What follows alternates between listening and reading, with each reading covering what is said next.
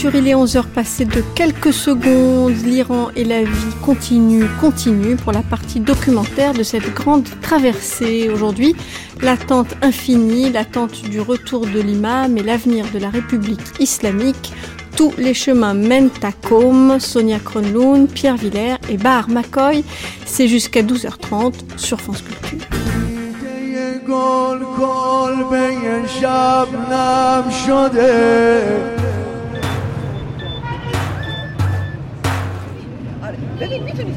Allô, bonjour. Je suis à Rome avec une de mes amies. On voudrait voir Montazir dans un quart d'heure, 20 minutes. Est-ce que vous pourriez demander son numéro à quelqu'un pour moi, s'il vous plaît? Ah, Si vous me le donnez pas, je vous donnerai pas vos 1 million hein, qui sont dans mon sac. Hein.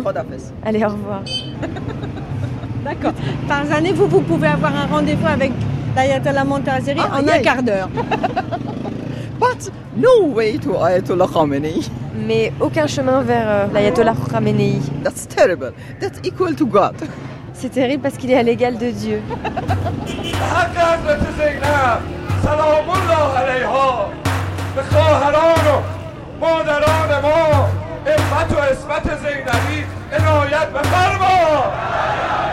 قم پایتخت معنوی ایران شاید هم پایتخت معنوی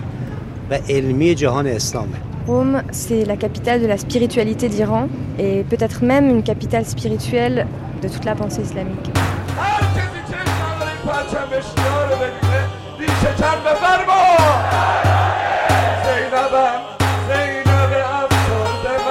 برای جمعه ها یک سجاده پهن میکنیم که اگه حضرت ظهور کردن منزل ما تشریف بیارن این رو نماز بخونن Le vendredi, on prépare un tapis de prière.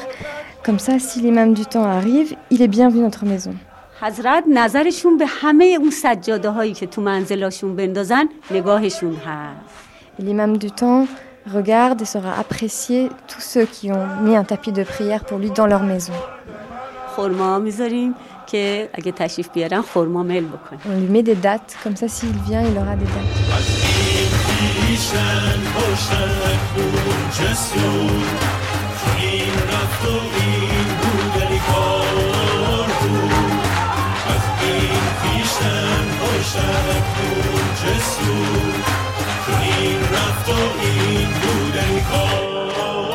Bye.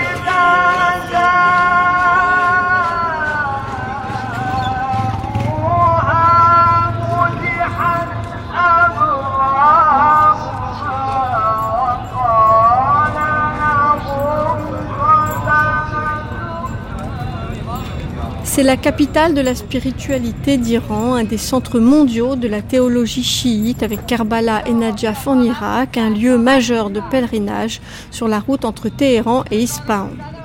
Ce fut un véritable foyer de contre-pouvoir sous le Shah avant de devenir le cœur de toutes les intrigues du pouvoir actuel, capitale spirituelle et politique d'une république à son image, comme a prononcé quelque chose comme Rome, où mènent tous les chemins. C'est ici qu'en 816, Fatima la Pure, sœur du huitième imam chiite, l'imam Reza, en route vers le Khorasan où elle voulait rendre visite à son frère, tomba malade et se fit transporter avant de mourir. Son tombeau devint un but de pèlerinage, puis les savants suivirent la piété populaire en y fondant de nombreux séminaires. C'est ici qu'étudient les futurs ayatollahs et autres Ojatol Islam, un rang légèrement inférieur, dans la hiérarchie chiite. C'est là qu'ils se disputent et rivalisent ou bien ne deviennent rien du tout. Ici, selon la formule popularisée au XIXe siècle, on exporte des mollahs et on importe des cadavres, la terre des imams étant réputée pour favoriser le passage au paradis de ceux qui s'y font enterrer. Juste à l'extérieur de la ville se trouve également la mosquée de Jamkaran, un sanctuaire consacré au douzième imam des chiites, l'imam caché, qui s'est occulté aux alentours du Xe siècle et dont les chiites attendent le retour. C'est enfin là, à Qom, qu'a grandi et que vit encore la famille de notre ami Farzaneh Roustaï, éminente journaliste, aussi connue pour ses puissantes connexions politiques et religieuses que pour la finesse de ses analyses. Dans une ville qui vénère le tombeau d'une femme, il fallait au moins Farzaneh Roustaï qui concentre toute l'énergie, l'irrévérence et en même temps la rigueur des femmes d'Iran pour nous guider. Et puisque les femmes sont interdites d'entrer dans tous les séminaires, la question était vite réglée. On reste donc sur le seuil, on se balade dans les dédales de la ville sainte entre nous avant de se faufiler à la tombée de la nuit à la rencontre de l'imam du temps un mardi de mars jusqu'à 12h30 dans cette troisième partie de notre grande traversée quotidienne en Iran. Tous les chemins mènent à Rome.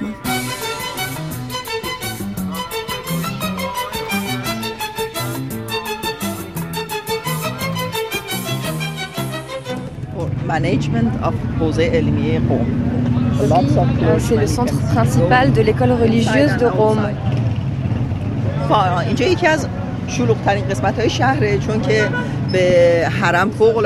Une des parties les plus populaires euh, de la ville, il y a beaucoup de monde parce qu'on est très près euh, du mausolée et qu'il y a beaucoup d'écoles religieuses dans ce coin.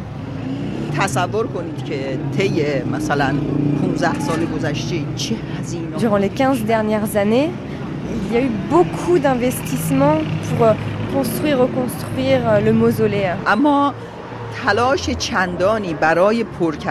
Mais euh, aucun effort n'a été fait pour réduire les inégalités. Et elles sont importantes ici Oui, beaucoup. C'est une richesse économique dans cette ville. Il y a beaucoup de commerce euh, à cause des pèlerins qui vont et viennent. Donc on peut gagner beaucoup d'argent ici. Donc les riches dans cette ville sont incroyablement riches.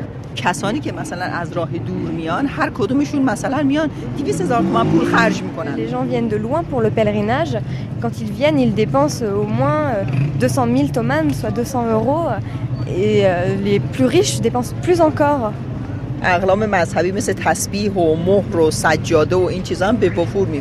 Ici comme à la Mecque ou à Machad, on vend euh, tous les objets qui ont trait euh, à la prière et au pèlerinage. Il y a des chapelets, il y a des tchadors, il y a tout ce qu'il faut pour faire la prière, la pierre. Et ça, c'est des pierres qui servent à quoi?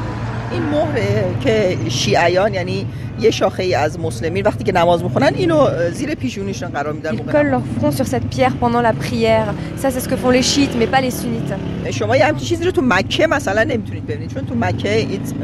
Vous ne trouverez pas quelque chose comme ça à la Mecque, parce qu'à la Mecque, on interdit l'utilisation de ça. Ah bon, pourquoi Ça fait partie des croyances des chiites qu'il faut utiliser ça, pas euh, les autres musulmans.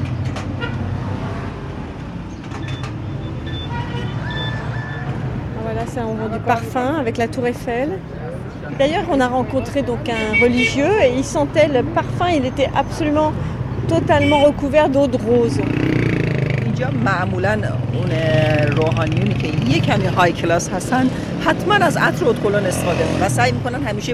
Ici, euh, les religieux qui ont un peu de classe, c'est pratiquement sûr qu'ils se sont mis du parfum. Mais pour les femmes, c'est interdit.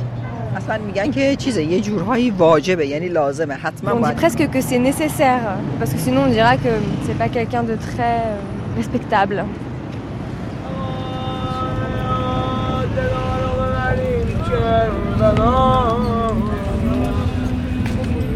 Donc en fait on est sur euh, une place de Côme avec plein de voitures et une sorte de proportion d'hommes qui portent un turban blanc et une longue robe, un long manteau noir assez impressionnant. Je dirais 4 sur 5, peut-être 3 sur 5 qui ont un turban blanc et un long manteau, une mine en quelque sorte d'étudiants en religion avec tous la barbe. C'est une très très jolie école euh, avec des mosaïques bleues euh, turquoise et bleu plutôt outre-mer. Donc on rentre, on sort de cette école.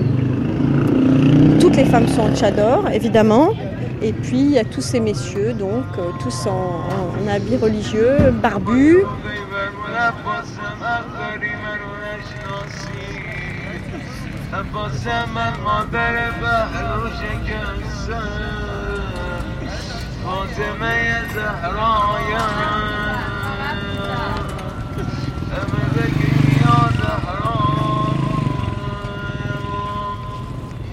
L'homme que nous rencontrons ce jour-là nous est fourni, si on peut dire, par le ministère de la guidance islamique comme un religieux très au courant et habitué aux journalistes étrangers, digne dans son abat grise, soi-disant pressé mais ravi d'être interviewé, il connaît tous les ressorts de la langue de bois.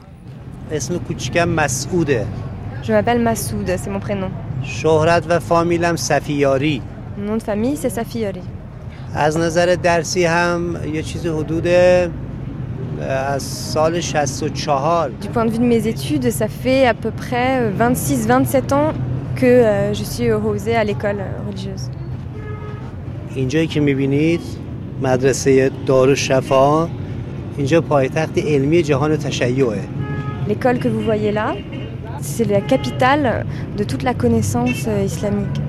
Est-ce que vous pouvez décrire comment sont habillés euh, les étudiants? Ça, c'est Rabba, ce que j'ai en dessous. Et mon turban, c'est Amamé.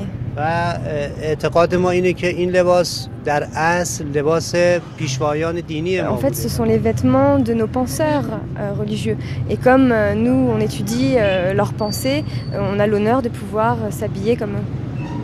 Il y a combien d'étudiants خب تو مجموع اینجا مدرسه مادره به اضافه مدارس دیگه که Cette école religieuse en fait c'est l'école centrale mais en dehors de cette école il y a beaucoup d'autres euh, écoles et au total je pense qu'il y a à peu près 40 000 étudiants qui sont iraniens et en plus de cela il y a également 10 000 étrangers qui viennent étudier la théologie à Rome.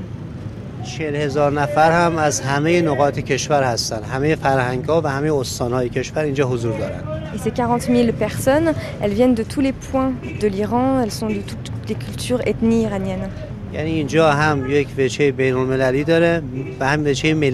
Donc ici, euh, il y a un mélange national, mais aussi un mélange international.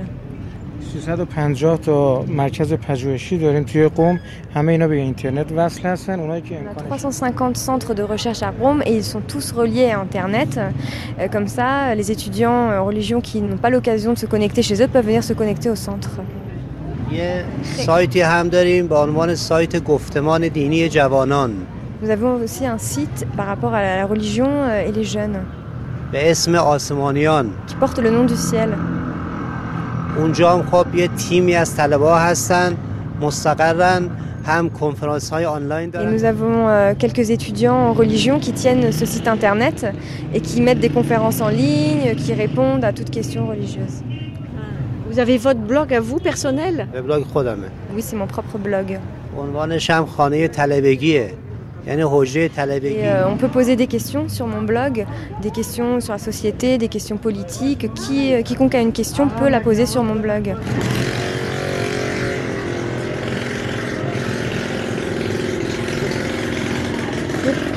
C'est vraiment la mobilette de l'année, celle-là.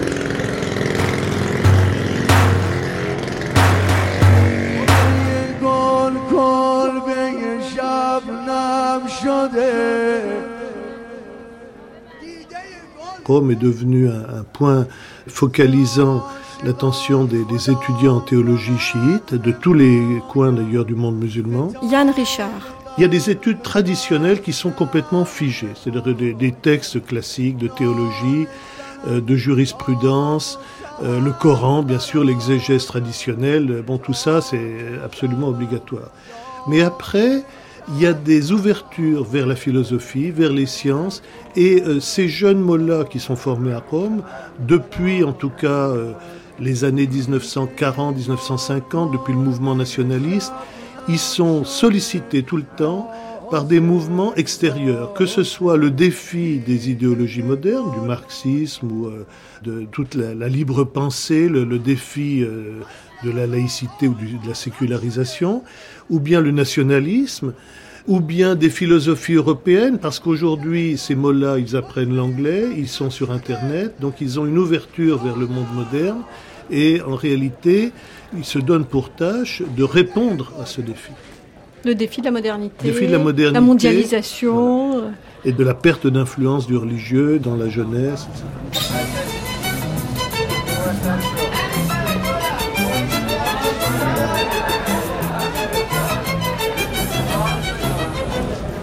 ces jeunes euh, gens enturbanés qu'on voit partout ici, qu'est-ce qu'ils vont faire comme métier plus tard Est-ce qu'ils vont tous être euh, imams dans une mosquée در واقع یک جواب رسمی میشه براش داشت که دولت داره یه جواب واقعی هم داره Il y a une deux réponses. On peut donner la réponse euh, officielle et la réponse officieuse.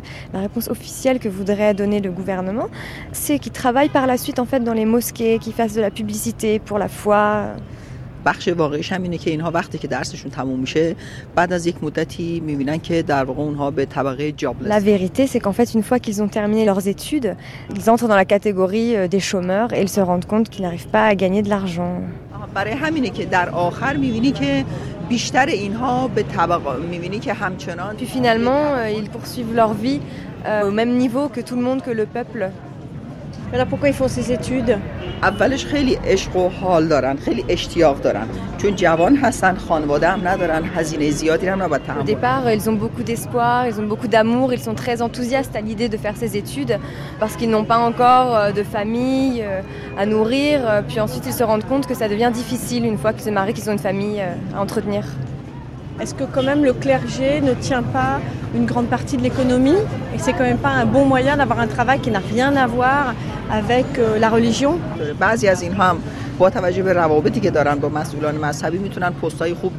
Il y en a certains qui par ce biais-là, par le biais des relations qu'ils peuvent avoir avec les grands religieux, peuvent obtenir de bons postes euh, dans l'économie, euh, devenir fonctionnaires dans les bureaux et même partir à l'étranger.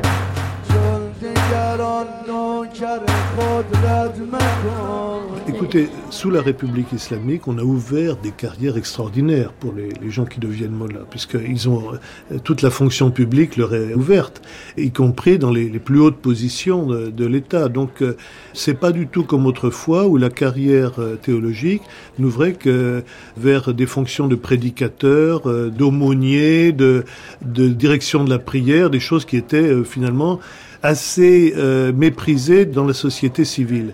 Aujourd'hui, c'est un peu l'inverse. Donc, il y a beaucoup de gens qui, socialement, font une avancée par l'intermédiaire des études théologiques euh, traditionnelles.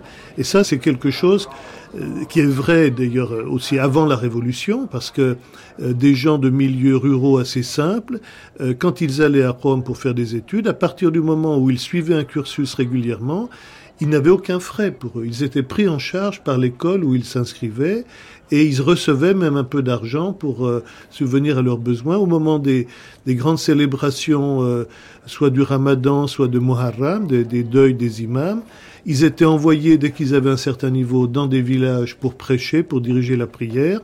Et donc, euh, c'est une carrière qui est lucrative, qui peut apporter beaucoup d'argent. Donc aujourd'hui, évidemment, euh, cette carrière dépend beaucoup de la pérennité de la République islamique.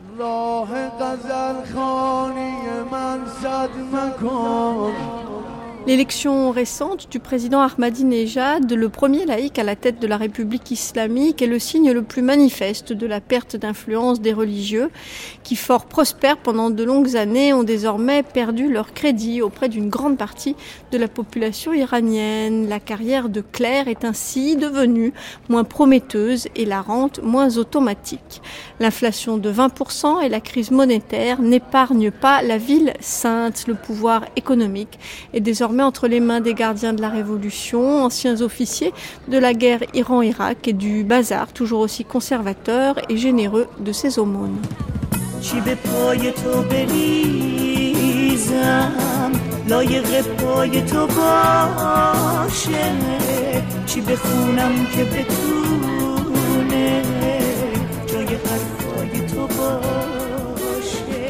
باشه حالا برای اینکه به نظر من بیاین اینجا ببینید برای اینکه واقعیت این جامعه رو ببینید چطوریه Alors اینجا pour یه vous montrer un peu la réalité de cette ville, on va voir le centre, un centre culturel, puis ensuite on va aller voir le centre économique. Et tous les gens qui sont assis là, vous voyez, bah, ce sont des gens qui sont sans travail, au chômage, ils n'ont rien à faire. اوج ساعت کار روزانه است هر کدوم از اینها اگر شغلی داشتن الان سر یه کاری بودن Là, c'est un moment où normalement tout le monde est au travail. Donc eux, s'ils sont là, c'est qu'ils n'ont pas de travail ou qu'ils ont un travail à temps partiel. Oui, parce qu'il est 11h du matin, donc il y a des tas d'hommes qui sont là effectivement à traîner sur la place publique, à égrener leur chapelet. همه اونها کتاب فروشی از اینجا به بالا اصلا مرکز کتاب D'ici jusqu'au bout de la rue, il n'y a que des libraires. Et c'est le centre euh, des libraires de la ville.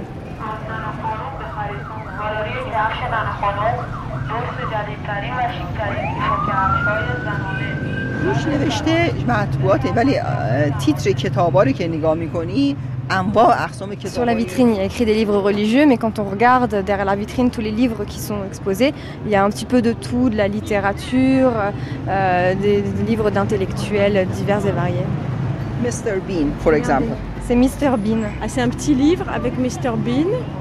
مثلا اولش هم گفته بسم الله الرحمن الرحیم آیا میدونید که خندیدن چقدر برای سلامتی مهمه بعد شروع کرده یه Par exemple, euh, le livre commence par euh, Bismillah ar-Rahman ar-Rahim au nom de Dieu, grand et miséricordieux. Est-ce que vous savez que rire est très important pour la santé Et en fait, le livre détaille les histoires de Mr Bean. گفته میدونید خنده عمر رو طولانی میکنه Est-ce que vous savez que rire ça peut prolonger la vie خنده سیستم دفاعی بدن رو فعال میکنه Ça renforce le système immunitaire du corps humain. ایمونوگلوبین تولید میکنه Ça crée de l'hémoglobine. D'accord, donc c'est Mr Bean sur un trottoir de Rome et celui-là là qui m'a l'air quand même un peu moins marrant avec sa grande barbe. گفته ها مال سخنرانی های آیت الله فاطمی نیا در Ce sont les حسینی از discours زهرا ایران. euh, de monsieur l'ayatollah Fatemi. چیز- روزه های مذهبی اینا Ce sont des prières religieuses, ça. D'accord. اه، وقتی که این که- ترکیب این کتابا رو پشت ویترین نشون میده نشون میده که واقعیت اون چیزی که الان در Ce que vous voyez dans cette vitrine, en fait, c'est l'ouverture de pensée de, de ces étudiants en théologie. Bien que la direction des écoles religieuses essaie de fermer un petit peu tout ça, la vitrine, elle, elle révèle qu'ils sont assez ouverts d'esprit. Une ouverture d'esprit à Côme toute relative. On vit certes apparaître ces dernières années une ou deux écoles religieuses réservées aux femmes et quelques timides foulards noués autour du cou au lieu des longs tchadors noirs traditionnels. On connaît aussi la contestation du fondement même de la République islamique portée par la personne de l'ayatollah Montazeri, l'ex-futur successeur de Khomeini, écarté du pouvoir en raison de ses positions critiques à l'égard du gouvernement et aujourd'hui assigné à résidence dans la ville de Qom. Mais tout cela n'empêche pas la ville d'être l'une des plus conservatrices d'Iran, avec un mur tellement hermétique entre les filles et les garçons qu'évidemment les imaginations s'enflamment, comme on le voit dans la suite de notre balade en compagnie de Farzaneh Roustahi, une journaliste native de Rome, divorcée et sans tchador, qui ne s'effraie pas de grand-chose.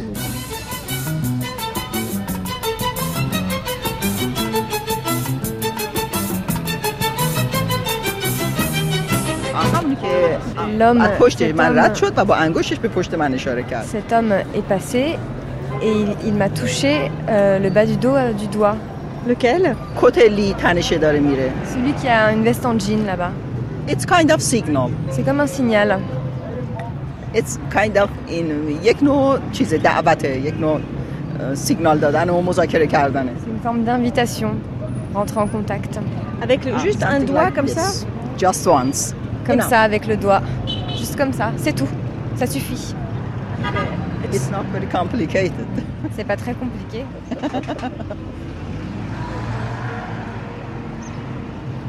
ببینید در مورد مسائل جنسی و روابط زن و مرد یکی از اه، دز- در دسترس ترین کتاب ها و مقالاتی که Un des نوشته sujets qu'on traite le plus euh, dans les livres euh, et dans les articles ici, c'est les sujets sexuels et des relations entre les filles euh, et les garçons.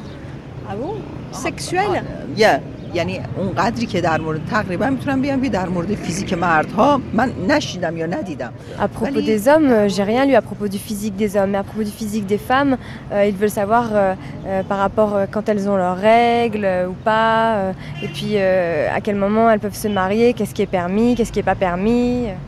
بسیار دیتیل مثلا اینکه یه خانم چند روز بعد از اینکه پریود هست میتونه مثلا نماز میکنه یا شوهرش Il y a در- beaucoup de détails, euh, par exemple, euh, combien de jours après ses règles une femme peut-elle prier, euh, quand elle voit une tâche, est-ce qu'elle peut prier ou pas quand même. euh. Mais ça, c'est pas sur le sexe, Ya. c'est sur la prière. اگر توضیح دقیق بخواید Ces sujets sont liés quand même au sexe, surtout quand on donne des détails comme ça sur l'anatomie, le physique féminin, ça peut provoquer quelque chose chez ces hommes qui sont un peu dans un milieu fermé. Euh. خصوص در مورد مردمی که محروم هستن و نمی‌تونن ازدواج کنن یا سکس ندارن خوندن در مسائلی که حول و حوشه Surtout pour des, des gens qui ne sont pas mariés et qui sont dans un milieu où peuvent pas rencontrer beaucoup de femmes, euh, quand ils lisent des sujets comme ça, ça les provoque, euh, ça les excite. نکته دیگری هم که هست در میون Il y a autre chose, c'est que les grands religieux émettent une opinion, un avis qui est diffusé euh, dans des livres euh, euh, ou publié dans des articles این رساله ها در میون مرد... اینا خیلی هم به مردم توصیه میکنن که هر کاری که میخوان بکنن حتما برن از رساله ها بپرسن Et euh, on conseille très fortement euh, aux gens d'aller consulter euh, ces ouvrages, d'aller consulter ces, ces avis euh, qu'émettent les grands dignitaires religieux. بعد تو همین رساله ها رو هم که میبینی این قضیه که در مورد مس... روابط زن و مرد یا مسائل فیزیکی زن, زن Et dans tous ces ouvrages euh, qui publient euh, la vie et l'opinion de ces grands dignitaires religieux, la partie qui concerne le sexe et les relations entre les filles et les garçons a une place très importante. شاید یکی از دلایلی هم که این بحران جنسی رو در میون این جوون ها درها اونها انسان هستن و آدمای مملکت هستن درها حقوق Peut-être euh, que ce qui fait que les jeunes s'intéressent beaucoup euh, au, sexe euh, en Iran, c'est aussi parce qu'ils doivent lire beaucoup, euh, beaucoup se documenter à ce sujet pour pouvoir répondre aux questions aussi de leurs professeurs.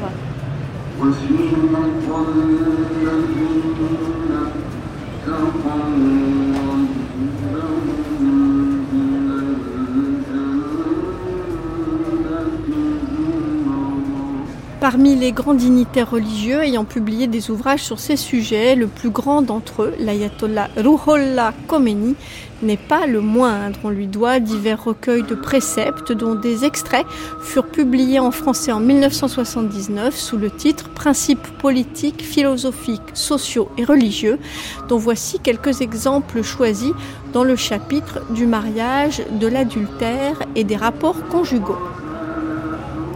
Article 18. L'homme ne peut pas épouser les nièces de sa femme sans son consentement. Si malgré tout il en fait autrement et que sa femme admet cet état de choses, cela ne pose pas de problème. Article 19. L'homme qui a commis l'adultère avec sa tante ne doit pas épouser ses filles, c'est-à-dire ses cousines germaines. Article 20. Si l'homme qui a épousé sa cousine germaine commet un adultère avec la mère de celle-ci, le mariage n'est pas annulé. Article 27. Si l'homme sodomise le fils, le frère ou le père de sa femme après son mariage, ce mariage reste valide. Article 61. Il est hautement recommandé de se hâter de marier sa fille pubère. Un des bonheurs de l'homme consiste à ce que sa fille n'ait pas ses premières règles dans la maison paternelle, mais dans celle de son mari. Également, dans le chapitre de la femme et de ses règles, vous pouvez apprendre à l'article 5 que les femmes de la lignée du prophète de l'islam sont ménopausées à l'âge de 60 ans, les autres à 50 ans révolus. Dans l'Espagne du XVIe siècle, le père Sanchez, un éminent jésuite, s'était aussi spécialisé dans les questions sexuelles et avait publié un dématrimonio dressant une liste sans cesse enrichie de toutes les postures et positions licites ou illicites. Le pouvoir évocateur des principes de Khomeini n'est pas sans rappeler celui de ce fameux traité.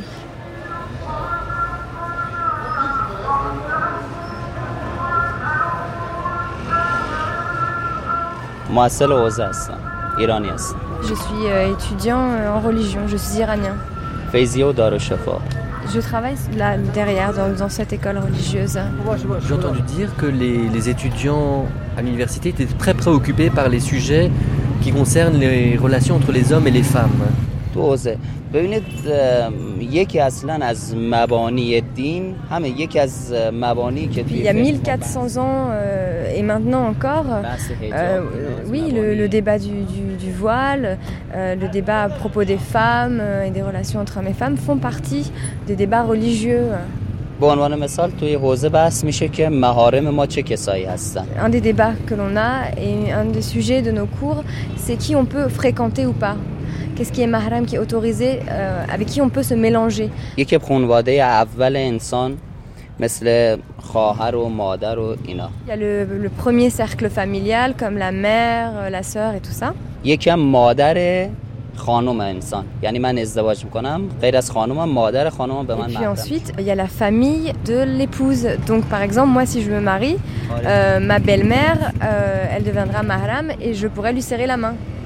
این از معارمه بعد سایر انسان ها در دین اسلام میگن قرص صورت شما به همه زنان Puis aussi on dit que vous pouvez euh, regarder les femmes euh, l'ovale du visage, vous pouvez regarder la main jusqu'au poignet. پایم تا مچ این اگه نگاه Et بیفته le اشکال pied نداره. jusqu'à la cheville. Si votre regard tombe sur ces parties, مابقی باید پوشیده mais sinon le reste doit être recouvert. Pourquoi le, euh, on, on peut voir chez une femme que son visage, que son poignet, que ses chevilles euh, خب ببینید این از لوازم اولیه زندگی اجتماعی هستش یعنی اگر زن رو بهش Parce بگن que bah, vous imaginez quand même si on lui couvre le visage, on ne pourra plus la reconnaître. euh, ou euh, si on lui couvre la main, euh, non. ما هجاب رو یه محدودیت نمیدونیم یه زندان نمیدونیم بلکه آزادی زن میدونیم Nous, le, le hijab, le voile, on voit pas ça comme une restriction, mais on voit ça comme une forme de libération. C'est une liberté pour les femmes. زنی که در جامعه با هجاب باشه کمتر مورد Une femme qui a un, un voile, euh, elle va avoir moins de problèmes avec les hommes. euh, elle va peut-être être moins euh, embêtée par les hommes. سوء استفاده جنسی کمتر میشه ازش راحتتر میتونه تو اجتماع زندگی کنه Ça peut éviter euh, qu'on l'abuse et puis euh, elle, elle aura une meilleure place dans la société. Ça fait combien de temps que vous êtes étudiant ici ده سال 10 ans. Vous pensez encore poursuivre longtemps vos études من خودم 5 6 سالم و علم هیچ وقت ز گهواره تا گور دانش بجو علم هیچ وقت محدودیت نداره 5-6 ans peut-être, mais je pense que ça n'a pas de fin. Vous savez, quand vous versez de l'eau dans un récipient, ça arrive à rabord et puis ça coule. Je pense que la science est un récipient sans fond euh, qu'on n'aura jamais terminé de remplir.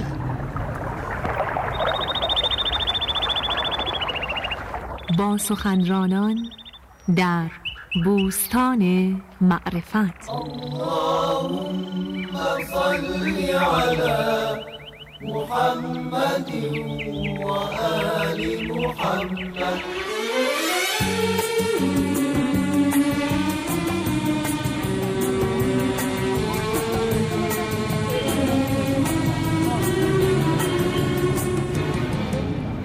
یه نکته جالبم اینه که توی این شهر یکی از بالاترین قوم و مشهد یکی از بالاترین آمار فروش وسایل آرایش زنانه Il y a quelque chose d'intéressant aussi, c'est que dans cette ville Rome et aussi à Machad, qui sont des villes très religieuses, ça fait partie des villes où on vend le plus de maquillage pour femmes. زیر این چادرهایی که شما میبینید توی مهمونی ها میبینید که اینها لباس هایی میپوشن و آرایشی میکنن Sous ces tchadors, vous, vous ne voyez peut-être pas, mais au moment où il y a des fêtes, euh, où les gens sont invités, sous ces tchadors, euh, on voit des choses incroyables. Euh, Les femmes sont habillées euh, très bien, et puis euh, vous ne pensez pas que vous êtes au Moyen-Orient, euh, en Iran, vous pensez que vous êtes à Londres ou. euh, من نمیدونم چرا میدونم که زنای عرب و مسلمان به دلیل اینکه بیرون Je ne sais pas pourquoi particulièrement ici, mais ce que je sais, c'est que les femmes arabes et les musulmanes, comme elles portent le tchador, bah, à l'intérieur, en dessous, euh, elles essayent euh, un maximum de mettre des couleurs. euh. مثلا میتونی لبای این خانم رو که این جلو هست نگاه Par exemple, regardez les lèvres de cette femme-là qui passe. Elle- آه، اصلا هم زیبا نیست اما یه جور اه، بر اساس ذهن اینها یه جور چیز زیباست Elle a mis Ah, une bon, couleur très très beau. vive, c'est même pas joli, mais euh, elle, dans son esprit, c'est quelque chose de, de beau et c'est très vif. یعنی در واقع لبها کاملا قرمز شده اما دورش یک خط کاملا مشکی کشیده شده C'est-à-dire qu'elle a mis du rouge à lèvres très rouge sur ses lèvres et tout autour, elle a, elle a fait un trait noir.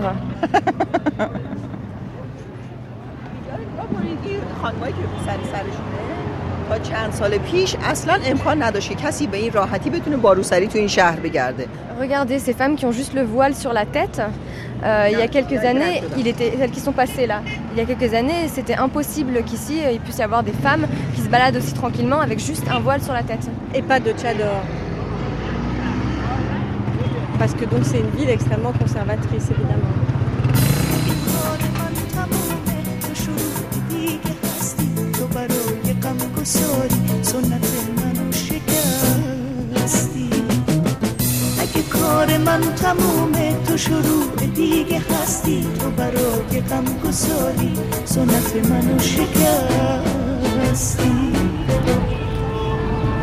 Qu'est-ce qu'il dit euh, le guide de la révolution sur le poster là? Il tend la main, Ali Khamenei, et qu'est-ce qu'il dit? Ça dit qu'il faut absolument essayer de participer aux élections.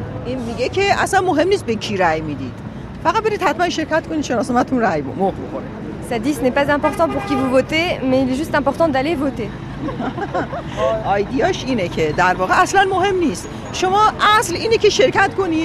آیدیاش اینه که در واقع اصلا مهم نیست شما اصل اینه که شرکت کنید تا ما بگیم که تعداد شرکت کنندگان زیاد بوده Ce qui veut dire en fait, c'est que c'est pas important. L'important c'est juste que vous alliez participer pour que nous puissions dire que le taux de participation était élevé.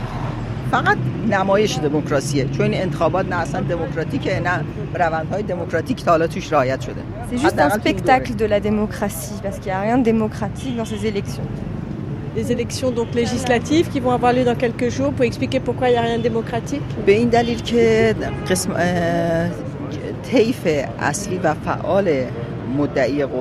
Parce que, euh, en fait, la plupart des candidats réformateurs qui se sont présentés pour ces élections, en fait, leur euh, candidature a été rejetée.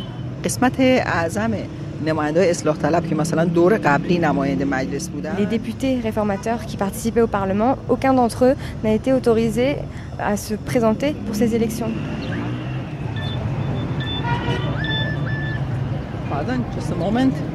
Pardon, just a moment. Un moment s'il vous plaît. It's, it's a message. C'est un message. برای آینده بهتر به هادی معزالدین نامزد مستقل تهران رأی میدهیم نمیدونم اصلا این کیه C'est pour un avenir meilleur, voter pour euh, tel euh, candidat. Je sais même pas qui c'est, on m'envoie تو این ça. چند روزه یه عالمه مسیج های تبلیغاتی مبادله میشه که بیشتر اونها رو اصلا من Ces derniers jours, j'arrête pas de recevoir des SMS de publicité pour les élections. Et euh, la plupart des gens reçoivent ces SMS, on sait même pas qui c'est, on nous envoie ça. بیشتر استفاده که از اس ها میشه همین مبادله جوکه که به خصوص در یک سال گذشته هم که دو سال همش هم در مورد احمد La- L'utilisation qu'on fait de notre portable, la plupart du temps, c'est pour euh, des blagues qu'on reçoit par SMS. Et euh, durant cette année, la plupart des blagues concernaient notre président Ahmadinejad. I have a, a reserve of such jokes J'ai in une my réserve telephone. de blagues dans mon téléphone. Let's say I have the best of them. J'ai les meilleures blagues. I have a links here. It's uh, templates, hints, joke. Blague là j'ai un lien vers les blagues. On tu trouveras nulle par ailleurs une réserve de blagues comme ça. Parce que les gens savent que moi j'aime bien les bonnes blagues donc dès qu'il y en a une bonne ils me l'envoient et puis moi je la renvoie par la suite aussi je les diffuse. چرا چرا یکی از مشهورترین جوک ها که به خاطرش مخابرات اصلا اس امسا رو Il y a تعطیل une کرد. blague notamment euh, qui a été très connue et, et qui a fait que les opérateurs ont arrêté la circulation des SMS parce que cette blague a circulé à près d'un million de SMS. تمام سرویس های اطلاعاتی امنیتی برای اینکه پیدا کنن منشأ این جوک حالا من تعریف میکنم Tous les services de renseignement se sont mis au boulot pour essayer de trouver qui est-ce qui avait fait circuler cette blague. ملت شهید پرور ایران اگر بنزین کم دارید سوار اولاغایی بشید که به من رأی دادن Cette blague disait euh, peuple iranien, euh, s'il n'y a plus d'essence, montez sur le dos des ânes qui ont voté pour moi à Ahmadinejad. Et en plus, Tarzan, les blagues, c'est pas seulement drôle. C'est-à-dire que c'est aussi un moyen pour les gens d'exprimer quelque chose. C'est une forme de contestation politique aussi.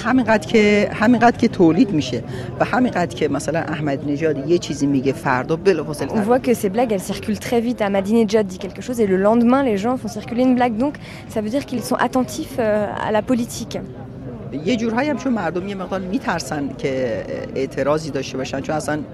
Comme ils ont un petit peu peur, les gens, de contester euh, le pouvoir comme ça de façon assez ouverte, bah, ils le font par le biais de ces SMS et de ces blagues.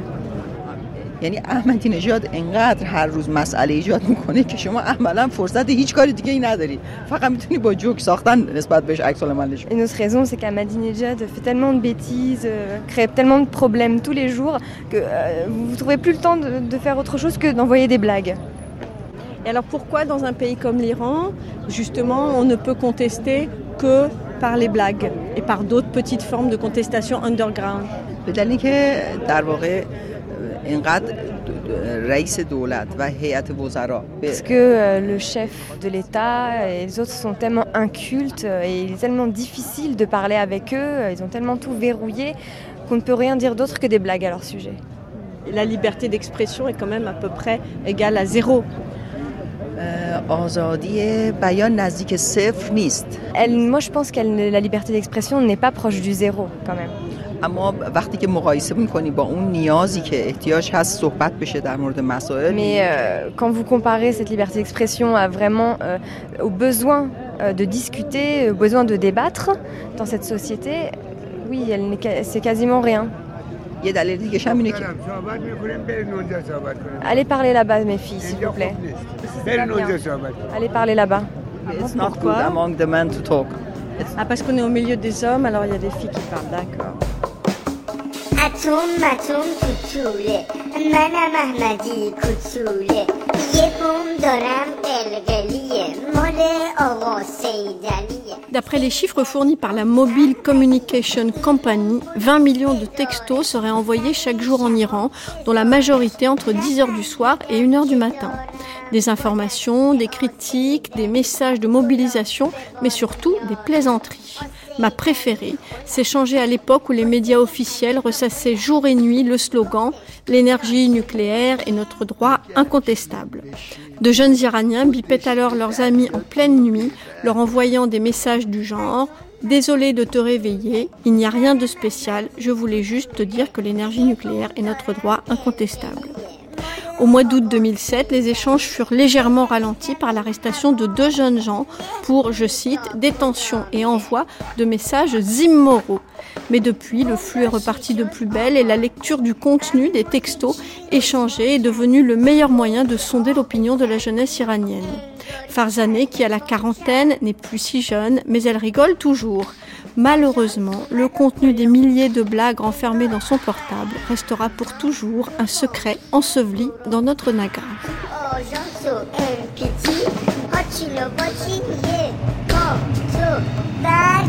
Let's have a look at that cemetery.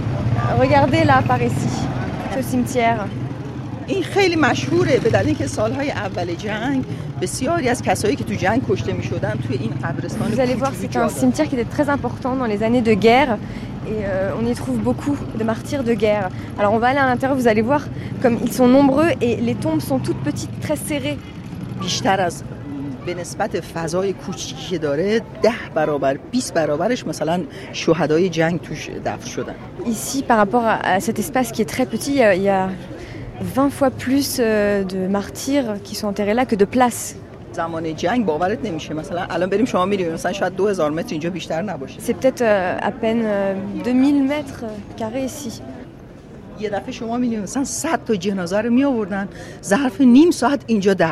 À l'époque de la guerre, ils emmenaient par exemple 100 corps d'un coup et en une demi-heure, ils enterraient les 100 corps. 100 تا یا 200 تا جنازه می آوردن از شهدای دوباره همینجا دفن می‌شدن Et le lendemain, ils achemiнаient 100 à 200 nouveaux corps et encore, ils étaient enterrés euh, très rapidement ici dans ce cimetière. اصلا احساس می‌کردی که اینجا یه جورایی پایان نداره تمام دیوارا رو که نگاه می‌کنی هر کدوم از On اینها avait l'impression que ça ne finissait jamais, on amenait de nouveaux corps. Et regardez, là, il y a des, des tombes partout et sur, sur les murs aussi, il y a les photos partout. Ça, ça ne s'arrête jamais, c'est sans fin, il y, en a, il y en a partout sur les murs. حتی قبر دو سه تا از دوستای من همینجاست که توی جنگ کشته شدن Il y a même euh, la tombe de deux, trois amis à moi ici qui sont morts pendant la guerre.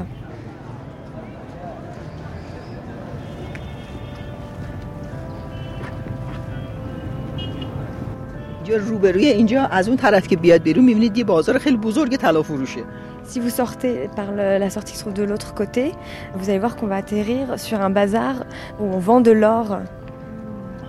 وقتی هم که از اینجا رد میشی یه دفعه یه نفر میاد یه پیشنهاد میگه سیغه میشی سیغه میشی Et si vous passez par là, il est bien possible que quelqu'un vienne vous voir et, et dise Est-ce que vous voulez vous marier Si Rémichi, est-ce que vous voulez vous marier avec moi Mariage temporaire.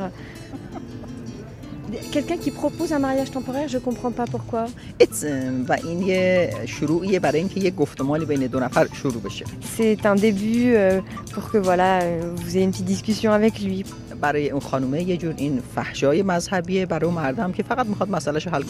Pour une femme, ça peut être une validation religieuse euh, à cette relation, puis pour un homme, il veut juste faire ses affaires et partir.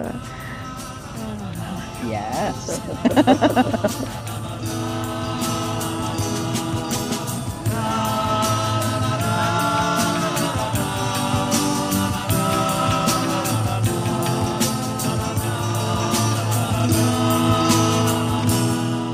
principe, c'est que quand un homme doit voyager loin de sa famille, Yann Richard. euh, par exemple pour euh, accomplir un pèlerinage ou bien pour des besoins de, de commerce, euh, il est considéré comme licite pour lui de faire un contrat provisoire, donc dont la durée est déterminée à l'avance, avec une femme qui est euh, qui a les capacités pour faire ce contrat, c'est-à-dire qui ne soit pas mariée par ailleurs à quelqu'un d'autre, et qui est d'accord pour la durée du contrat. Donc il y a une compensation euh, financière ou matérielle, ou il n'y en a pas, ça dépend. Il peut y avoir des mariages temporaires où l'accord entre les deux parties est euh, simplement pour le plaisir. D'ailleurs, le nom de ce mariage dans la théologie, c'est le mariage de plaisir. Et le mariage temporaire existe également autour des grands sanctuaires chiites, notamment à Qom et à Mashhad. Et euh, cette euh, institution a été utilisée notamment par des mollahs qui étaient plus proches de la fonction de proxénète que de celle de mollah, euh, qui euh, vendaient les services de femmes prêtes à s'unir temporairement à des hommes. Ce qui fait que c'est une sorte de prostitution. Mais c'est pas une prostitution, euh, je dirais, euh, banale, puisqu'il y a un caractère un peu sacré dans cette prosti- prostitution. Elle se passe près des sanctuaires et les femmes sont réputées de rechercher les candidats au mariage temporaire qui sont les plus beaux, euh, éventuellement euh, des descendants du prophète, des Seyed, etc. Donc il paraît qu'il y a des femmes qui, euh, en réalité, euh, sont maîtresses de leur choix dans ce type d'union. Ah. Je vous laisse rêver à ce que vous auriez pu faire à Rome et ce que vous ferez la prochaine fois.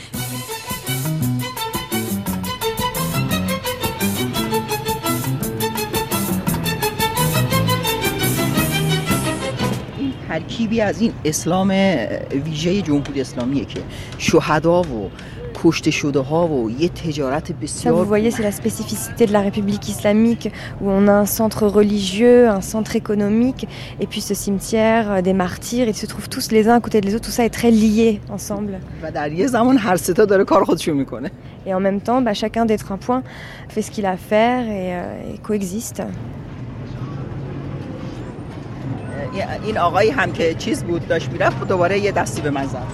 این آقایی هم که چیز بود داشت میرفت دوباره یه دستی به من زد Ah, vous voyez, un autre monsieur là qui est passé, il m'a encore touché avec sa main.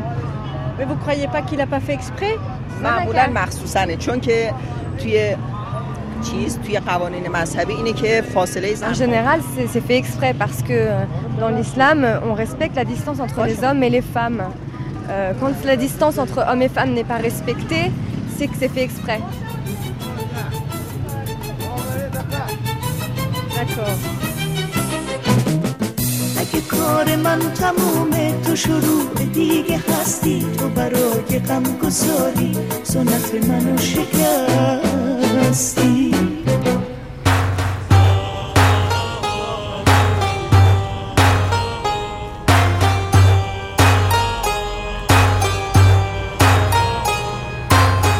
رزم سهراب و رستم شنو دگرها شنیدستین هم شنو Il est hélas interdit aux mécréants de pénétrer dans le mausolée de Fatima la Pure, le cœur de la ville de Côme, où nous aurions sans doute pu aborder des sujets plus spirituels.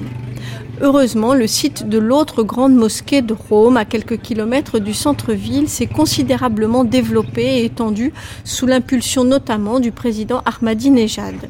Ce sanctuaire, nommé Jam Karan, est dédié au douzième imam après Mohammed, l'imam caché ou imam du temps, imam Zaman en persan, appelé ainsi à la suite de son occultation aux alentours du Xe siècle. Entendez par là qu'il est toujours vivant, présent au cœur des fidèles, mais caché à leur vue. Aussi appelé Mahdi, le Messie, son retour pour sauver le monde est fortement attendu par les fidèles dont la piété populaire a largement été exploitée par le président de la République qui donne de l'imam caché à qui veut l'entendre. Heureusement donc, le mausolée proprement dit, qui fut en son temps une modeste mosquée, est désormais entouré de huit immenses cours où nous allons essayer de nous faufiler après avoir revêtu un tchador et écouter les recommandations du ministère de la guidance islamique et de son représentant à.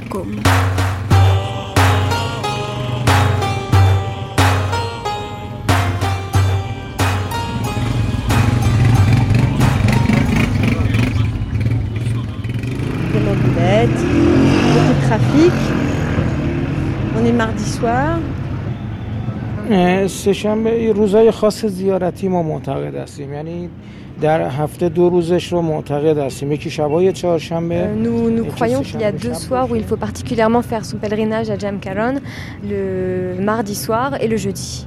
ولی جمکران شبانه روز باز هستش Mais Jamkaron est ouvert jour et nuit. Il y a combien de personnes en général qui viennent à peu près le mardi soir حدود 250 هزار نفر مثلا اگه تابستون باشه هوا مناسب باشه À peu près 250 000 personnes. Euh, mais si c'est l'été, qu'il fait bon, euh, que ce sont les vacances, il peut y avoir beaucoup plus de monde. ولی کسانی هستن که هر هفته مثلا میان از شیراز از اصفهان کاروان دارن Il y a des gens qui viennent de Shiraz, d'Ispahan, qui viennent en bus euh, chaque semaine.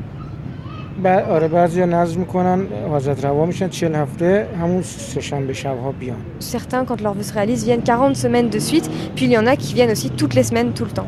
ولی خب در مناسبت های مختلفی که داریم مثلا تولد حضرت مهدی علیه Mais السلام lorsqu'il y a des euh, célébrations particulières aussi, euh, il y a du monde. Par exemple, euh, quand on célèbre l'anniversaire euh, du Mehdi, de l'imam du temps. Ce jour-là, euh, la population qui vient, qui se déplace à Jamkaron, peut atteindre les 2 à 3 millions. Vous allez voir quand vous allez vous y rendre que euh, l'espace de Jamkaron peut accueillir autant de monde. اه، من بچه که بودم جمع با جمکران هم آشنا بودم ولی وضعیت جمکران به این شکل نبود Quand j'étais enfant, déjà, euh, je connaissais Jamkaron, mais ce n'était pas du tout euh, comme c'est maintenant. ساعت چند قرار دارید جمکران À quelle heure euh, vous avez rendez-vous à Jamkaron Plus vous y allez tard, mieux c'est.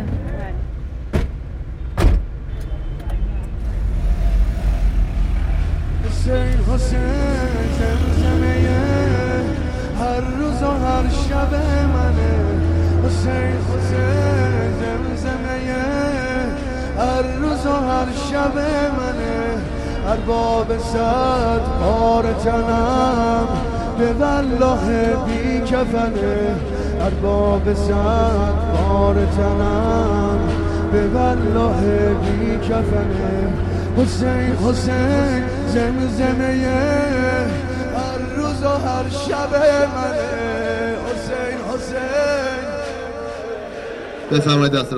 À droite, s'il vous plaît, mes sœurs.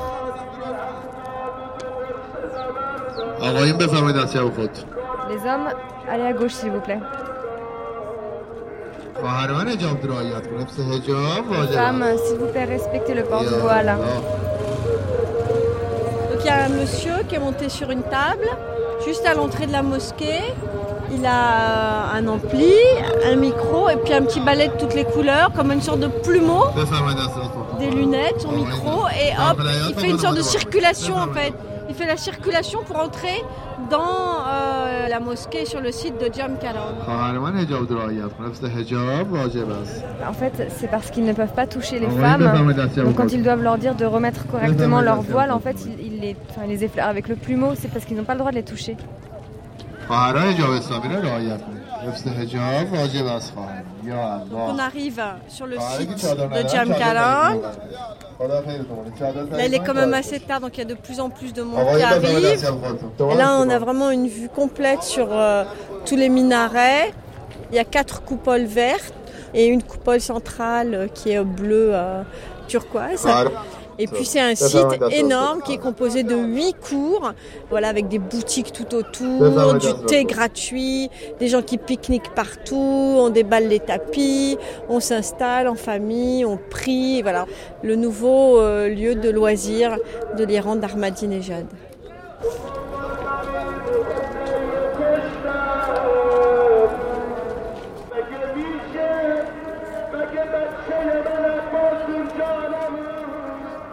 Yann Richard. Ahmadinejad euh, faisait partie d'un groupe qui s'appelait Hojatiye, qui, qui avait pour but de pourchasser les Baha'is, une secte que les, les musulmans rigoristes en Iran n'aiment pas.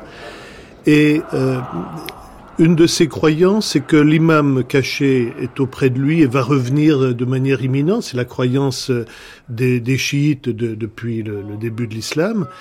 Et il a concrétisé cette croyance par, dans des, discours variés, même euh, à l'ONU, où il disait qu'il se sentait enveloppé par une lumière qui le portait, qui, lui l'inspirait, et en particulier dans l'attente du retour de l'imam, que la plupart, enfin beaucoup de chiites iraniens euh, pensent va avoir lieu à Jamkarand, près du mausolée de Fatima à Qom. Et donc euh, c'est là que les gens viennent en pèlerinage. Et ce pèlerinage qui était autrefois un lieu très humble et très simple, où on allait à pied depuis Rome, est maintenant devenu euh, euh, quelque chose comme Lourdes, de, de, où euh, on, on, achète des, des, privilèges de passer des heures auprès de l'endroit où l'imam caché va revenir, ce qui évidemment donne des gages pour la résurrection. Et cette culture résiste beaucoup mieux que l'islam clérical à l'érosion de la, la, croyance actuellement, puisque euh, finalement les mollahs perdent beaucoup de terrain dans la jeunesse ils ont perdu leur crédit dans la société sur euh, beaucoup de, de, plans, mais euh, autour des pèlerinages, il y a quand même une résistance très forte parce que euh, c'est quelque chose qui fait partie de la culture iranienne. C'est le loisir du peuple en réalité. On va en pèlerinage, c'est une occasion de dépenser de l'argent, de passer la nuit en dehors de chez soi, de faire des choses qu'on ne fait jamais.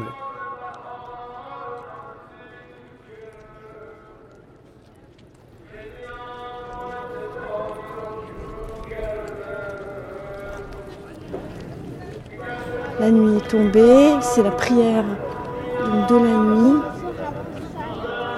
Là, sur le, la route, en fait, c'est du béton par terre. Il y a une famille qui a mis un petit tapis. Deux femmes en tchador, un enfant qui sont installés. Il y a un monsieur qui dort. Les chaussures, en fait, elles ont été mises à l'extérieur du, du tapis.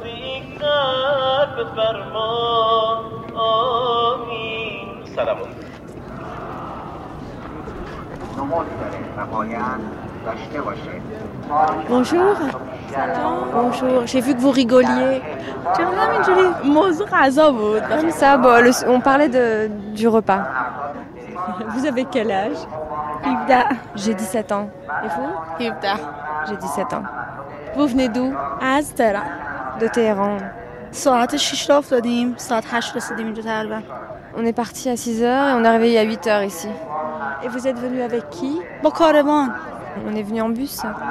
مسئولش روی شهرکمون هست دیگه یه مثلا مسجده از طرف مسجد ما رو میارن Euh, c'est euh, la mosquée qui nous amène ici, c'est la mosquée de notre euh, quartier. سه تا مثلا اتوبوس هر کدومش هم 40 نفر Il y avait trois bus, en tout ça fait 40 personnes. Les 40 personnes qui voyagent avec vous, c'est que des filles نه آقا هم توشون هستن Non, il y a des messieurs aussi, des hommes aussi. D'accord, et vous amusez bien Je préfère ici que la maison.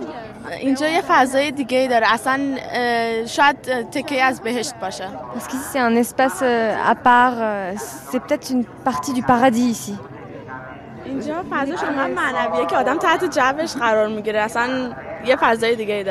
Ici c'est un, espace tellement euh, sacré que c'est vraiment un monde à part. آدم اینجا احساس می‌کنه که یه چیز گم شده شو احساس می‌کنه که نزدیکشه می‌خواد پیداش کنه Ici on a l'impression que quelque chose qu'on a perdu va réapparaître, est proche de la réapparition. اون امام زمانمون C'est l'imam du temps. Vous savez comment il est چجوریه نورانیه سفیده Il est blanc, lumineux. یه مرد بزرگ شجاع قوی C'est un homme grand, fort et courageux. Ça fait 46 semaines de suite que je viens ici. Parce que j'ai fait un vœu. Mon vœu, c'était que je vois l'imam du temps.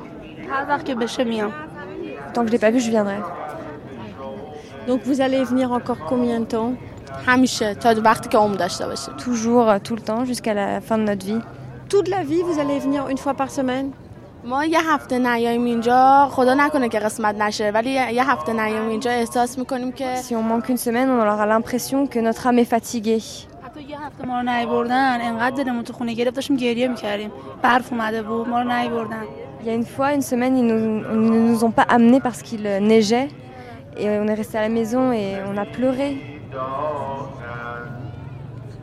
خدای حال گردان غم بخور یا من برادرم تازه فوت کرده الان دو هفته از فوت کرده. بعد فوت اون اولین باری که دارم میام.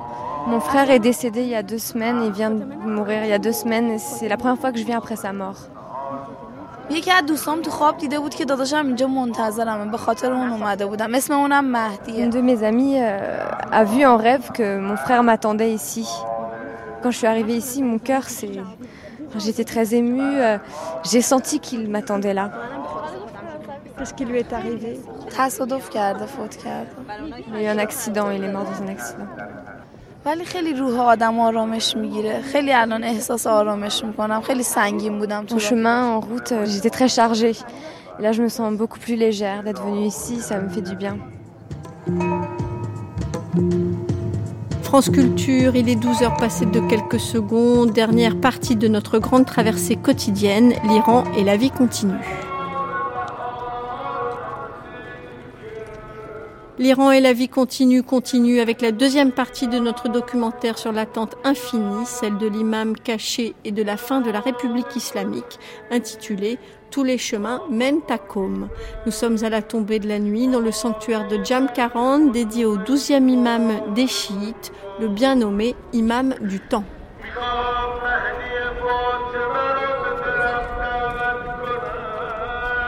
Vous avez combien d'épaisseur de voile? 7 Trois épaisseurs. C'est-à-dire, il y a d'abord un bandeau vraiment qui colle le front, et ensuite? روسریه بعدش هم چادر Un voile et puis le chador. من دوست دارم نمیدونم Moi, j'aime bien. c'est- من تا چند وقت دیگه نمی... تا چند وقت پیش نمی پوشیدم ولی بعد فوت برادرم یه احساسی بهم گفتش که دیگه عوض شد Moi aussi, avant, je ne je mettais pas ça, mais après la- le décès de mon frère, j'ai eu un sentiment. euh, J'avais l'impression qu'il fallait que je change, il fallait que je mette un chador. حجاب مهم نیستش مهم دل آدمه که پاک باشه. le voile, c'est pas important. Le plus important, c'est que vous ayez le cœur pur.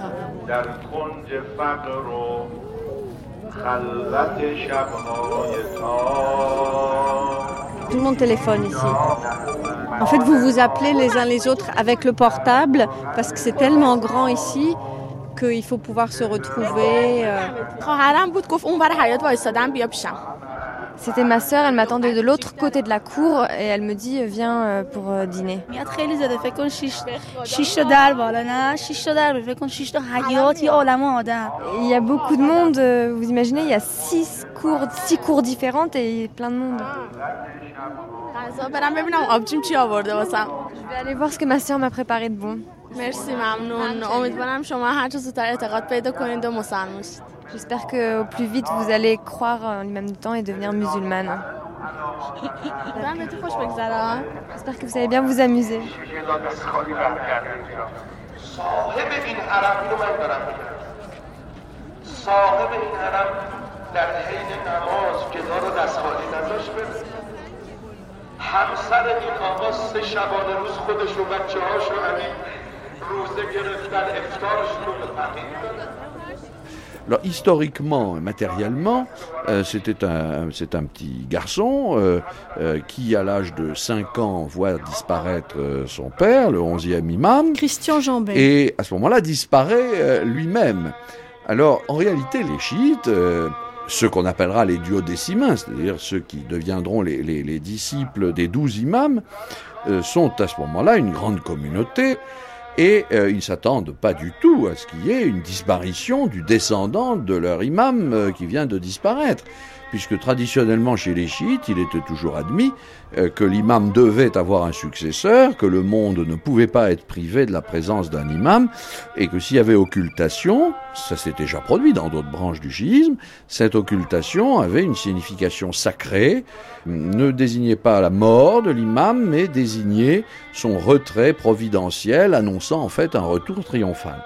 Et cette occultation signifie qu'il est toujours vivant, qu'il est bien réellement présent, mais invisible, caché, et ceci jusqu'au jour du jugement dernier, et euh, qu'il agit donc ainsi euh, mais pourrait-on dire dans l'ombre, inconnu de tous, invisible, et qu'il est attendu au titre de principal acteur, pourrait-on dire, humain de la résurrection universelle et du jugement divin. Bon, voilà pourquoi on parle d'un imam caché.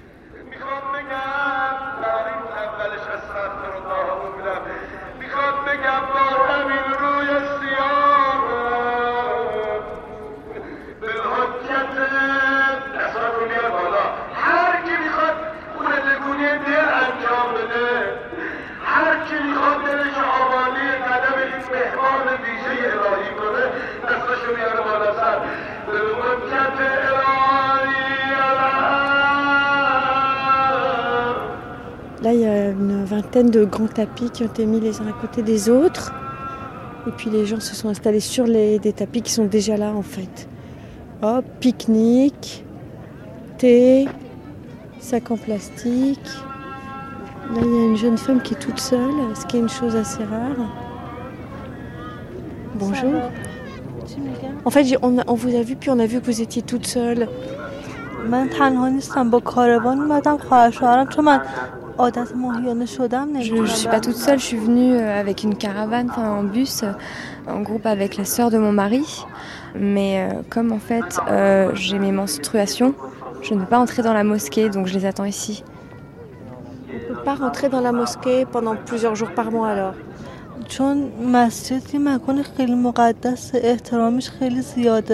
parce que c'est un lieu sacré et pur et il faut respecter. باید حتما با طهارت و وضو باشی Il faut absolument être euh, totalement euh, pur. Et vous êtes déçu de ne pas pouvoir rentrer خیلی Très. ولی خب حیات و مسجد برای من فرقی نمیکنه امام زمان همه جا داره نگاه میکنه Mais la cour ou la mosquée, pour moi, euh, ça n'a pas de différence. L'imam du temps, il est en train de nous regarder de partout. Comment vous l'imaginez, l'imam du temps تصویری که از امامم دارم مهربون از لحاظ ظاهری بسیار زیبا Gentil, euh, très beau, بخشنده quelqu'un qui pardonne. کسی که میدونه من اشتباهات زیادی دارم اما وقتی Quelqu'un qui sait que j'ai beaucoup de défauts, mais quand je lui demande quelque chose, il me pardonne ses défauts et il exauce mes, mes vœux. Physiquement, vous imaginez qu'il est comment?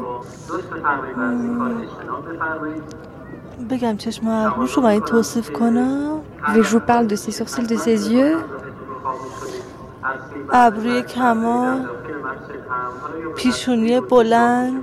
Des sourcils parfaits, un grand front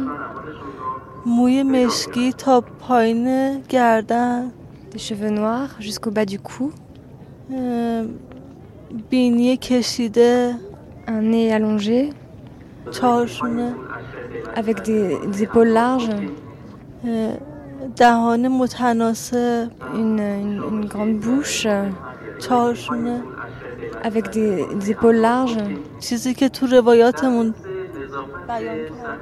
ce que j'ai vu dans mes rêves. Il était habillé comment احتمالا عبای سبز یا قهوه‌ای Je pense euh, qu'il avait une- un turban vert, روحانیا comme les religieux. اه، یک بار دیدم پشت سرم بود یه بار اینطوری دیدمش Une پشت fois, سرم il بود. était derrière moi, وایساده et بود puis و quand je me suis وقتی retournée, برگشتم il بهم m'a souri. خندید همین. Et c'est tout. On dirait que vous êtes amoureuse de lui. Je l'espère.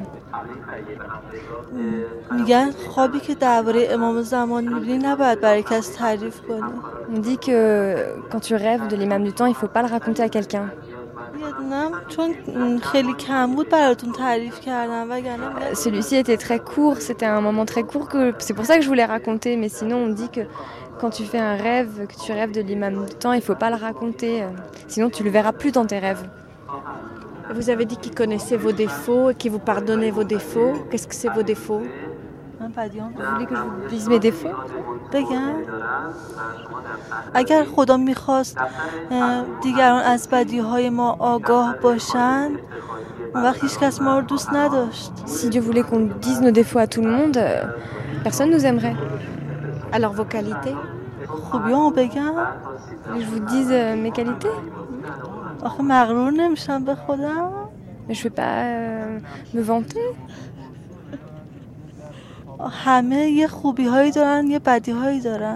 Tout le monde a des qualités et des défauts. Même vous. Et qu'est-ce que vous lui avez déjà demandé? J'aimerais être à ses côtés م، یعنی وقتی ظهور کرد از اصحابش باشم از نزدیکانش باشم C'est-à-dire que quand il réapparaîtra, euh, j'aimerais être euh, près de lui, j'aimerais être faire partie de ses proches. Ce sera comment quand il va arriver Vous pouvez me dire comment ça va se passer همه مظلوما به- به حقشون میرسن Tous les gens purs et vrais obtiendront leur dû. دیگه کسی فقیر نیست Il n'y aura plus de pauvres. زمین هرچی م، طلا داره و گفتن م- معدنای De l'or et, et des bijoux vont sortir de terre. وقتی اون زمان بیاد مردم طوری میشن انقدر از لحاظ معنوی رشد میکنن Les gens pourront marcher plus vite sur la terre. Ils n'auront plus besoin de, de voitures. Ils avanceront tout seuls. به این میگن تیول ارز On appelle ça Teyol Ars. Quand l'imam Zaman va réapparaître, est-ce qu'il va gouverner le pays اسلام رو همه جا اجرا میکنن همه به دین اسلام رو میان همه دنیا Il répandra l'islam partout et tout le monde se convertira à l'islam. Tout le monde entier. حضرت مسیح ظهور میکنن Jésus va réapparaître. مسیحی ها رو به دین اسلام دعوت میکنن Les chrétiens se convertiront à l'islam. پشت سر امام زمان نماز میخونن Ils prieront derrière lui, le suivront dans la prière. کمک امام زمان میکنن برای اینکه اسلام اجرا بشه Ils vont aider l'imam du temps pour que euh, l'islam soit appliqué.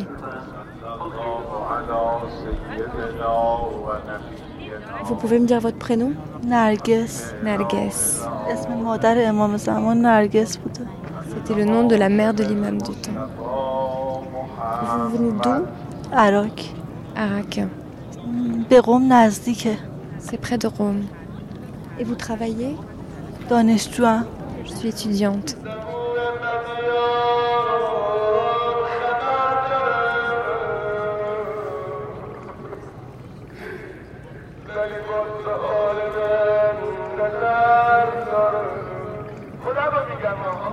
C'est une ambiance assez particulière quand même ici. Il y a la lune qui vient d'arriver.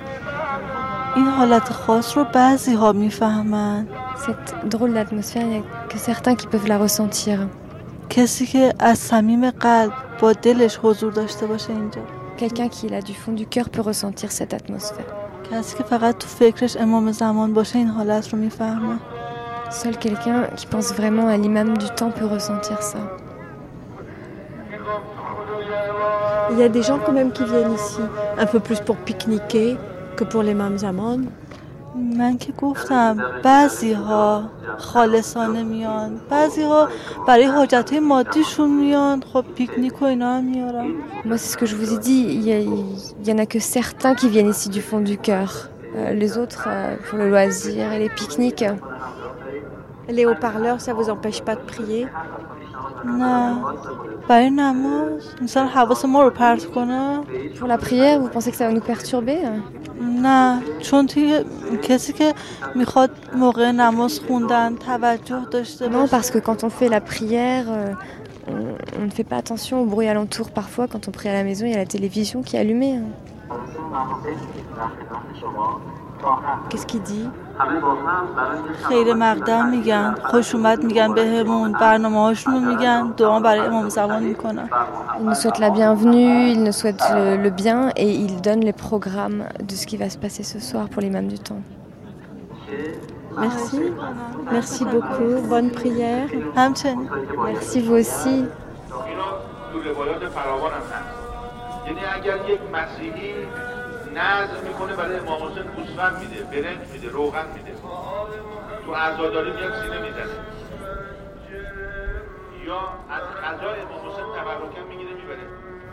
Il y a une dame avec un tchador qui remonte jusqu'aux yeux. On voit à peine ses yeux qui veut dire quelque chose qui est là. Salam. شکلشون که وصف کردنی نیست از زیبایی کسی ندیده یه وقت یکی نیاد مثلا خیلی زیبا باشه بگه من امام زمانم Personne ne, ne sait quelle apparence il a. On ne sait pas à quoi il ressemble. Il ne faut pas aller dire qu'il est beau parce que sinon quelqu'un de beau va venir et va dire c'est moi, l'imam du temps.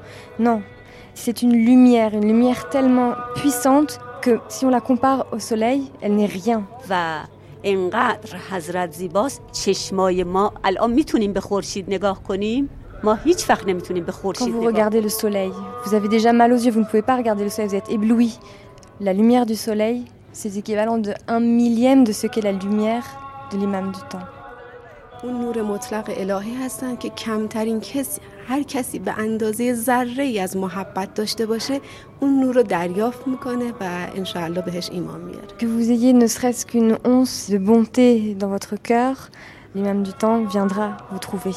و آشنایی هم داشته باشه چه بسا محبت باشه آشنایی نباشه اگر دوتاش با هم شد Si vous avez ne serait-ce que comme de la taille d'une épingle, euh, un peu de gentillesse et un peu de connaissance, vous allez accéder à la chambre de Dieu. از نظر علمی هم ثابت شده انسان ها وقتی با مرکز نور ارتباط برقرار میکنن خودشون نورانی و به اون آرامش مطلق میرسن Il a été prouvé scientifiquement que lorsque les êtres humains arrivent euh, à entrer en contact avec la lumière, eux-mêmes émettent de la lumière et ça leur fait du bien.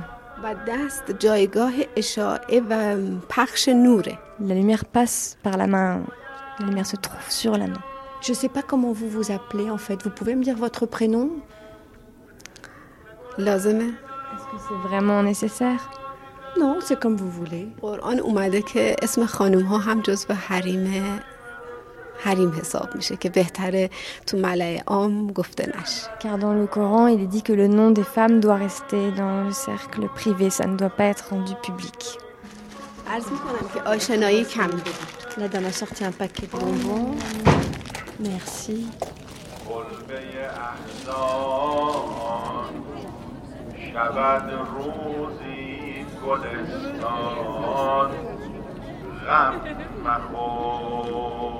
Il a d'une part une nature humaine et d'autre part il a une nature cachée qui est une nature divine. Il, euh, il participe par- dans son essence à une seule et même lumière spirituelle qui est la lumière de l'imama, ce que les chiites appellent lumière muhammadienne. Il appartient à un ensemble, à une totalité formée de 14 personnes de lumière, les 12 imams, Mohammed et Fatima. Fatima qui joue de ce point de vue un rôle éminent. Donc chaque imam et le douzième imam aussi, bien sûr, participent à cette seule et unique lumière de l'imama, comme les appellent les chiites, qui parcourt comme ça l'histoire et qui euh, se manifeste dans la personne physique de chaque imam, dans sa figure humaine. Et d'ailleurs, il y a tout un tas de hadiths qui racontent comment cette lumière est passée dans les reins d'Adam, et puis de, des reins d'Adam euh, euh, s'est propagée ainsi dans les personnes physiques des imams, comme d'ailleurs dans les personnes des prophètes, qui y participent d'une autre manière. Et donc cette lumière spirituelle explique pourquoi, évidemment, l'imam a des pouvoirs surnaturels. Il a, il a des grâces particulières, et parmi celles-ci, il y a celle d'apparaître sous tout un tas de formes et de visages, ce qui explique la dimension mystique, bien sûr, de la contemplation et de la vénération du douzième imam. Alors là, il y a un groupe qui vient d'arriver. Ils ont carrément une marmite. Il y a plusieurs caisses de Pepsi et de Fanta. Ils installent des, tapis, euh, vraiment plein, plein, plein, plein de tapis. Et puis donc des marmites, du Fanta, des choses à boire et à manger. Ça, c'est une ambiance un peu pique-nique. Le monsieur, il transporte deux glacières. La dame, elle a un matelas. Et voilà, hop, ça y est, ils s'installent. Ils posent le tapis.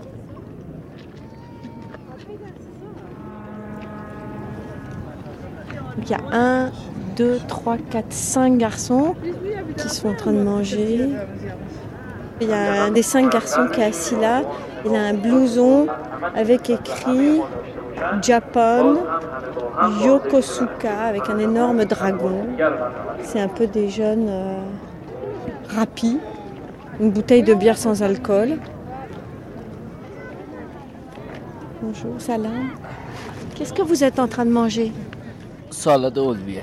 Salade olivier, c'est comme une macédoine de légumes. Vous pouvez me dire d'où vous venez? À Sainte Terre. On vient de Téhéran. D'accord. Et pourquoi vous êtes venu ici?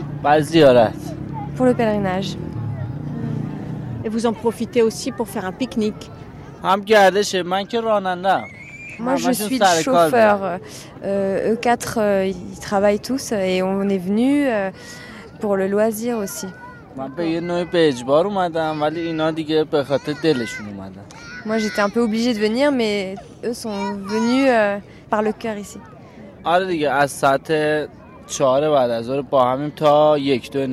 On est ensemble là de 4h de l'après-midi à 1h, 2h du matin. Qu'est-ce que vous avez fait comme vœu, vous? La bonheur de tous les jeunes. En Iran, il y a du travail. Hein. C'est très dur. Il n'y a pas de liberté. Mais là, vous êtes libre de faire un pique-nique, de vous amuser entre vous. Là, c'est occasionnel. On est venu pour le pèlerinage, euh, c'est mardi soir, mais nous, on voudrait être libre tout le temps. Et alors, on va demander à l'autre garçon, qu'est-ce que vous avez demandé comme vœu?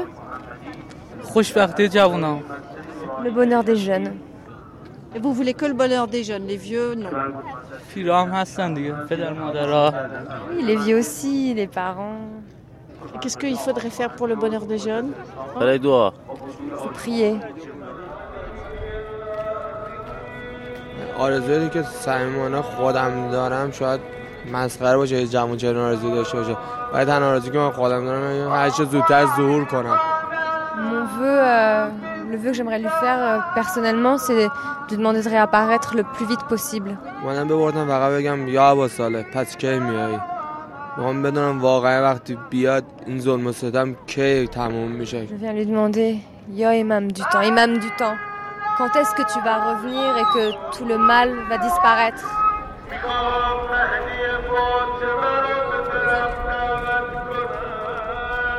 D'après les plus éminents spécialistes du chiisme, la question de la date du retour de l'imam caché est à manier avec la plus grande précaution. D'un point de vue strictement dogmatique, il est impossible de savoir quand il aura lieu et à peu près interdit de se le demander ou de faire des calculs pour le savoir. Il viendra quand lui seul aura décidé de venir.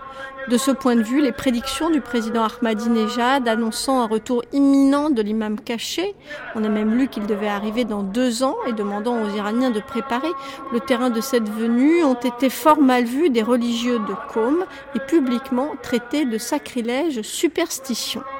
Mais les fidèles de la mosquée de Jamkaran n'ont pas grand-chose à faire des dogmes les plus stricts. Leur foi dans l'accomplissement de la justice ainsi que leur espérance d'une vie meilleure ont accueilli avec une oreille attentive ces prédictions répétées.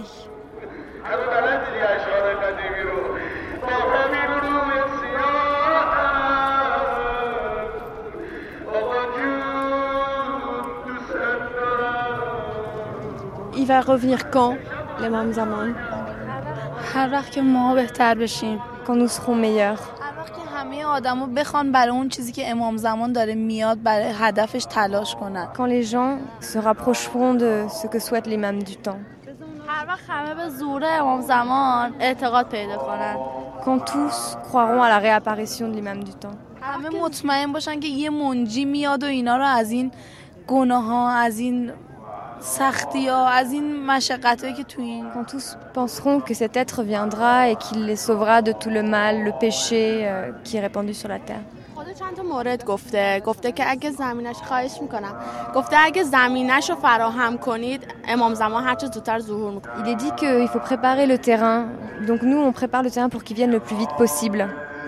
Comment vous faites pour préparer le terrain با اه، اعمالمون اه، م، گن کمتر گناه کنیم اعمالمون رو به درستی انجام بدیم دست En péchant moins, en travaillant, euh, en priant euh, et surtout euh, en ne pensant pas mal le mal des gens. دل من همیشه غم داره نه تنها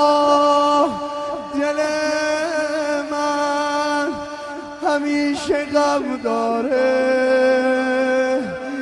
خدا هم زداغ حسین عزاداره ولی وقت ظهورشون مشخص نکردن.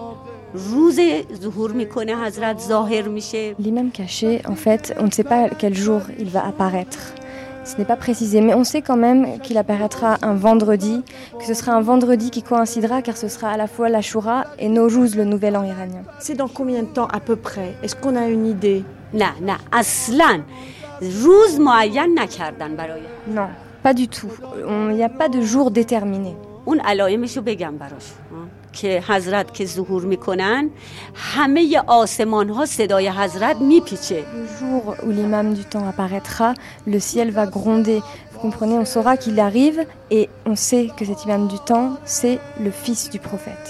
صدا از آسمان و اطراف پراکنده میشه همه میشنون که امام Ce زمان bruit, il viendra du ciel, le ciel va se déchirer et tout le monde entendra ce bruit, même ceux qui se trouvent sous terre. همه میشنون و همه اونایی که به حضرت ایمان داشتن تیل ارز می‌کنن یعنی زمین زیر پاشون میگرده وارد مکه میشن. Tout le monde entendra sa venue et les gens qui croient en lui verront le sol se dérober sous leurs pieds, vous comprenez, et ils se retrouveront à la Mecque.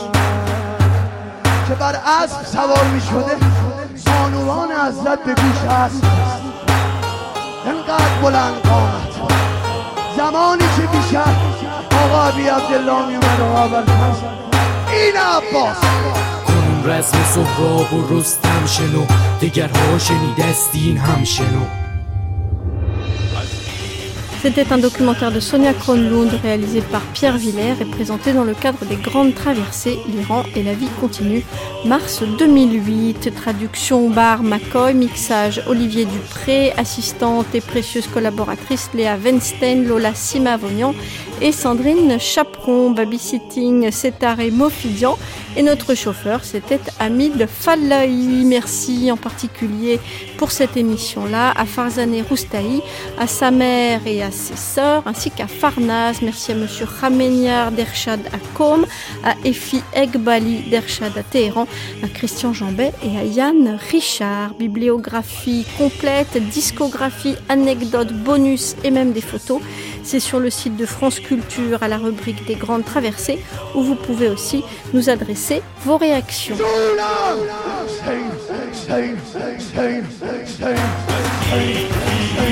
Kiss Madaya del Mali! Kiss Madaya! Demain, l'Iran et la vie continue, continue, et il sera question des mille feuilles de l'identité iranienne. Dès 9h, vous pourrez entendre des extraits d'un film Corson Wells consacré au faste organisé par le chat à Persépolis en 1971.